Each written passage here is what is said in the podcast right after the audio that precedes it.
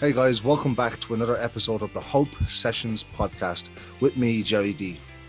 Every Monday for the next couple of months, we're going to be diving into the Word of God and discovering some of the incredible truths that are inside it.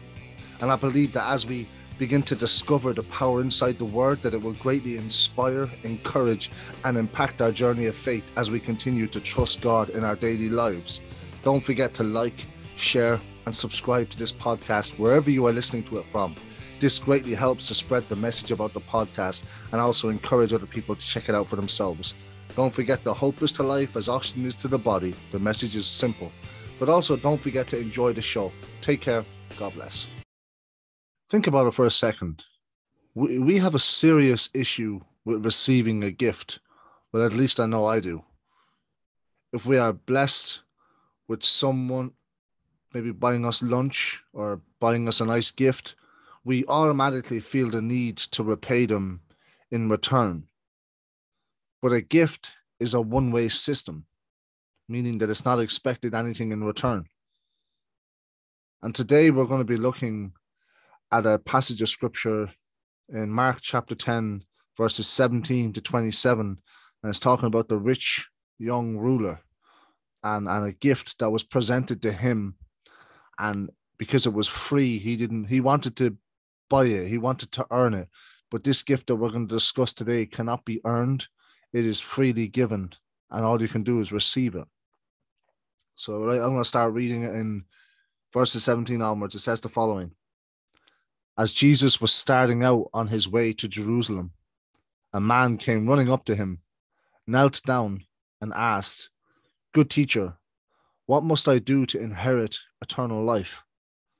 Why do you call me good? Jesus asked. Only God is truly good. But to answer your question, you know the commandments. You must not murder. You must not commit adultery. You must not steal. You must not testify falsely. You must not cheat anyone. Honor your father and mother. Teacher, the man replied, I've obeyed all these commandments since I was young. Commandments, sorry. Looking at the man, Jesus felt genuine love for him. There is still one thing you haven't done, he told him. Go and sell all your possessions and give the money to the poor, and you will have treasure in heaven. Then come follow me. At this, the man's face fell, and he went away sad, for he had many possessions. Jesus looked around and said to his disciples, How hard is it for the rich to enter the kingdom of God? This amazed them. But Jesus said again, Dear children, it is very hard to enter the kingdom of God. In fact, it is easier for a camel to go through the eye of a needle than for a rich person to enter the kingdom of God. The disciples were astonished. Then who in the world can be saved? They asked. Jesus looked at him intently and said, Humanly speaking, it is impossible, but not with God. Everything is possible with God.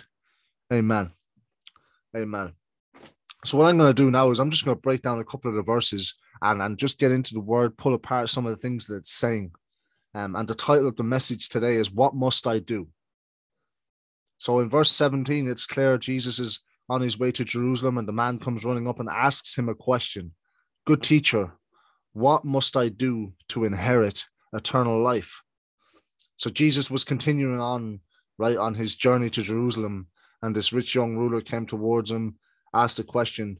The man was in the right place at the right time with the right person, but ultimately he asks the wrong question. Let me say that again. The rich young ruler was in the right place at the right time with the right person, but ultimately he asks the wrong question. See, because the focus of his question is what the man must do eternal life is not a matter of earning or deserving, but rather it is based on having a relationship with Jesus because Jesus is the way, the truth, the life.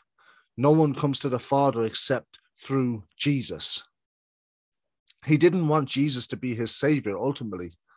He wanted Jesus to show him the way to be his own savior. The man didn't really know who he was. He thought he was righteous and didn't know, he didn't really know what kind of person he was ultimately.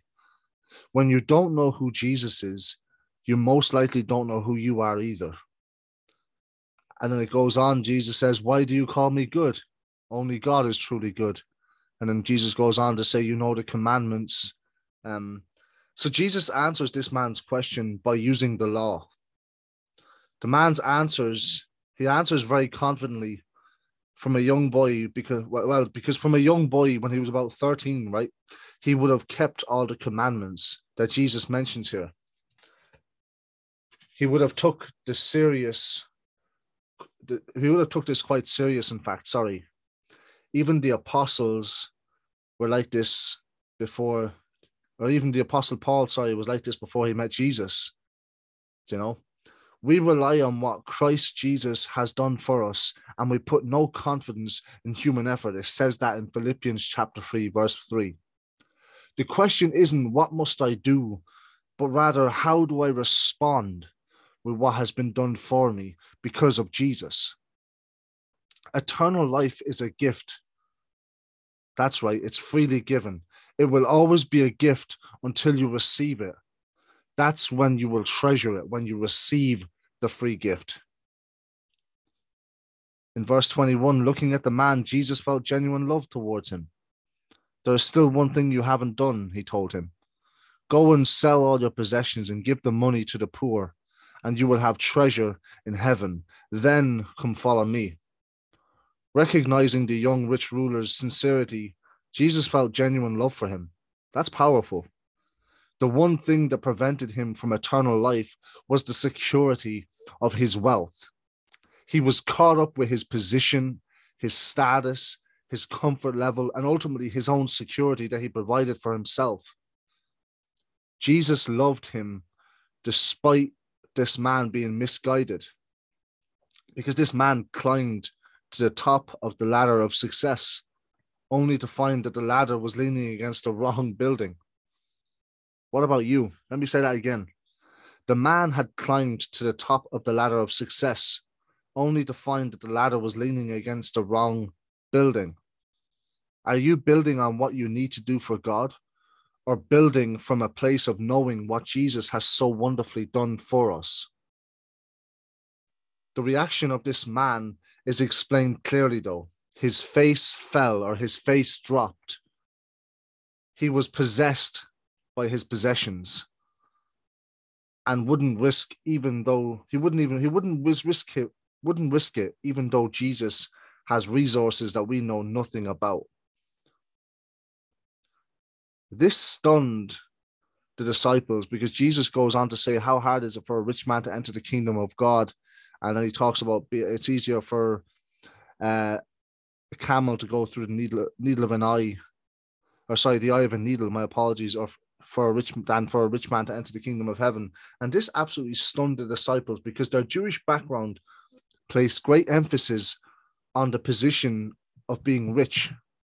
You know, because to be wealthy was to be was to be like this, I suppose, how would I say it? Like um a trophy of evidence because you had the blessing of God, because you were rich, wealthy, and healthy.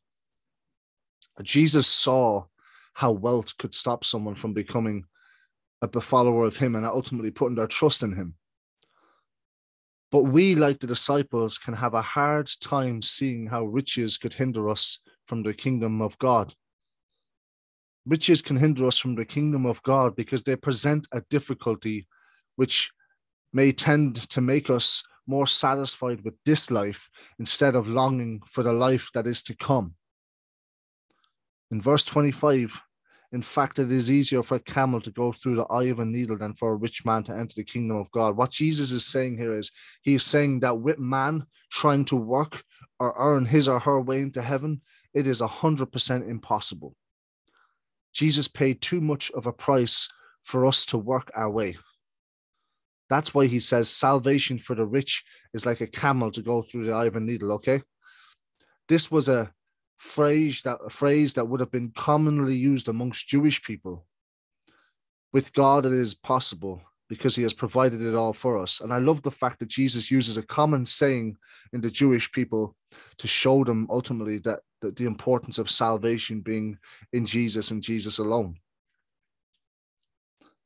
Jesus points them to the solution. Salvation is a total work of God. That's why it's called grace. We can't be saved from simply putting our efforts into play. What we could never do for ourselves, God has done for us through Jesus. He took our sin on the cross, died for our sins, which means sins is now defeated. He rose again, which means he conquered death. Now, by confessing our sin and putting our faith in what he has done, we are brought into the family of God. Did you know that the wrath of God was placed on the Son of God to bring you and me into the family of God? You will never celebrate the good news without accepting the bad news first. We can't bring anything to God. So, who can be saved? All of us. That's the gospel. He is not just chilling in heaven, but he is active by the power of the Holy Spirit in our lives right now. He will continue to provide for us. Calvary is the proof that he provided for our salvation, and now he will continue to provide for us until he comes back or until he calls us home. He has riches that we know nothing about. There is no perfect people in heaven, only those who are forgiven by the perfect one, Jesus. Let me say that again. There is no perfect people in heaven, only those who are forgiven by the perfect one, Jesus. And here's a couple of math equations, right, to, to wrap up this, right? Jesus plus nothing is equal to everything. But Jesus plus something else is equal to nothing because you can't add to the work of Jesus. It's Jesus, Jesus, Jesus, and Jesus alone. John chapter 3, verse 3 says the following Jesus answered him, Truly, truly, I say to you, unless one is born again, he cannot see the kingdom of God. What does born again mean? It may, it's probably a foreign thing for you to have heard this because ultimately we were born. So Adam is in our lineage. We were born in Adam's lineage. So we were born into sin because of what happened in the Garden of Eden, which means that we are ultimately separated from God born again is um it's it's where you come to a place of where you confess your sin and you allow the Holy Spirit to take residency up in us and cause us to be born again. So it's confessing our sin, believing on Jesus, and repenting of our sins and turning away from it. And that's how you start a relationship with God through his son Jesus. Because without a relationship with him, it, there's no way to heaven. Jesus has provided the way, but now he has provided you also with the free will to whether you're going to accept it or reject it. So what I'm going to do now is I think it's so appropriate to to give you an opportunity to respond. Yes, I know it's a podcast. I, I totally get that. But I'm going to walk you through what we call a sinner's prayer. This prayer won't save you, it will help you start a relationship with Jesus. So if, if you're ready to do that, say this prayer after me. Dear Lord Jesus, I thank you that you died for my sins. I can never work my way to heaven based on my own de- doing and my own works. But I thank you that you came, lived the life I should have lived, died the death I should have died, and now you've offered a way for me to be made right with God and brought into the family of God because of what Jesus done on the cross for my sins. I confess my sin to you. I turn from my sin and I want to start a relationship with you, Lord. Come into my life, fill me afresh. And Lord, as, as to help me to follow you all the days of my life, I declare you as both Lord and Savior over my life. And I thank you for forgiving me of all my sins. In Jesus' wonderful name. Amen. And even for you, maybe maybe you've prayed that prayer or something to that effect, even by listening to this podcast. If you have, can I encourage you to reach out to me and let me know? Because what I want to do is I want to be able to help you to get connected in with a church, whether you're whether there's a church in your local area or not. If I don't know, I will speak to my pastors and see if I, we can get you connected with a church in your local area so that you can grow in your relationship with Jesus and you grow by being invested in the word, which is the Bible, but you also grow by being a part of a community, which is his church. So thank you so much for tuning into today's episode. Um, until next time, take care and God bless. Hey guys, thanks again for tuning in to another episode of the Hope Sessions podcast with me, Jerry D. Don't forget to like, share, and subscribe to this podcast wherever you're tuning into it from.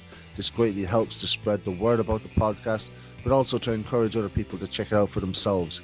Um, until next week, take care, God bless, and don't forget, hope is to life as oxygen is to the body. Take care.